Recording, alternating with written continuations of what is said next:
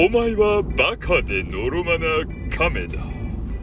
ね、えー、こんなことを言われていたガールがね、昔いたわけですけれども、スチュワーデス物語っていうね、なんか変なね、あの空飛ぶ物語あったんすよ。で、そういうドラマの中で、えー、激川ガールがね、えそんなこと言われておりました。まあ、そんな話はどうでもいいんですけど、え今日はですね、そのスチュワーデスさん、今ね、スチュワーデスさんとか言うたら、ね、男女差別のやつで、こう、やられますからね。フライトアテンダントっていうね、なんかわけのわからん名前に、えー、変わっております。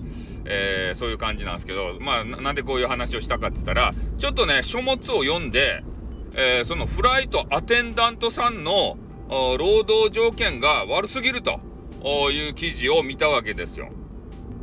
ね。で、具体的にはどういうことかって言ったら、もうね、長時間労働なんですって。ね、こうフライトがあるじゃないですか。特に国際線がね、めちゃめちゃ辛いってよ。ね、基本的に立ちっぱなしじゃないですか。で、それで、えー、お家にも帰れなくて、えー、どっか飛んでいったらね、そこ飛んでいった先でこう止まらんといかんわけですた外国とかでね。で、止まって。で、それでまた帰ってきて。で、休みの日が2日ぐらいあってね。それでまた飛ばんといかんとかね。そういうなんか過酷らしいですよ。聞くところによるとね。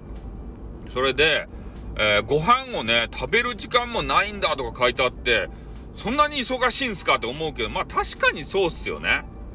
うん、ピンポンとか鳴らされたらすぐ行かんといかんしさ。ねなんか飯とか作らんといかんしさ。で、変なジュースとか配らんといかんしさ。ねあの、どっか、どこやったかいな？なんかどっかの空港のね、空あの航空会社のえー、コンソメスープやったかいな。あれがね、めっちゃうまかったっすね。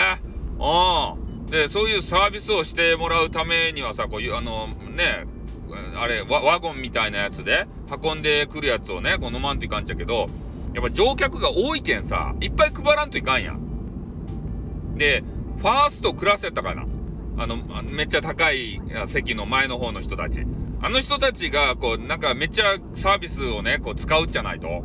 あの、行ったことないけど知らんけど、その席に。ねえ、そんなんでさ、バタバタバタバタしよって、もう一日中立ちっぱなしでさ、もう座る時って言ったら、あの、え、離陸と着陸の時に、え、みんなお席に座りくださいとか言って、シートベルトばす、あの、してから、そ、それで、あの、座るぐらいじゃないと。他は多分ね、ずっと立ちっぱなしなんだろうなっていう風な、あの、想像なんですかね。で、それで大変だっていう記事と、あと、なんや、え？こう飛び寄って乱気流みたいなのあったんですけどね、なんかわからんけど、えー、一回ね、そのフライトアテンドさんさん、あ、アテン、アテンダントさん、ね。その方が、気圧、気流の関係かなんかで一回ね、宙にピューって浮いてね、それで、あの、床に叩きつけられて腰を骨折したとかね、そういうような記事がありましたよね。うん。怖いっすね、本当に。そんな事件がある？事事件っていうか事故か。あるんすね。怖かねえ気流の関係とか読み、気流とか読めんじゃないですか。で、パイロットもさ、そんなんがね、後ろでありよるとは分からんやないですか。怖かですね。このフライトアテンダントさんっていうのは。本当死と隣り合わせの仕事ですよね。なんかさ、あの、航空事故とかあったらね、えー、我先に逃げるわけにはいかんわけですたい。ね、なんか船がさ、韓国かなんかで沈んでね、我先に逃げた、えー、そんな船長さんとかもおったみたいやけど、そんなんじゃダメなんすよ。最後の最後までね、ね、もう残っとかんといかんわけでありまして、ね、そういうところも大変やなって思いますよ。で、そういう風な訓練も受けとうとでしょなんか救助訓練みたいなやつ。大変っすね。賃金はよかとかいな。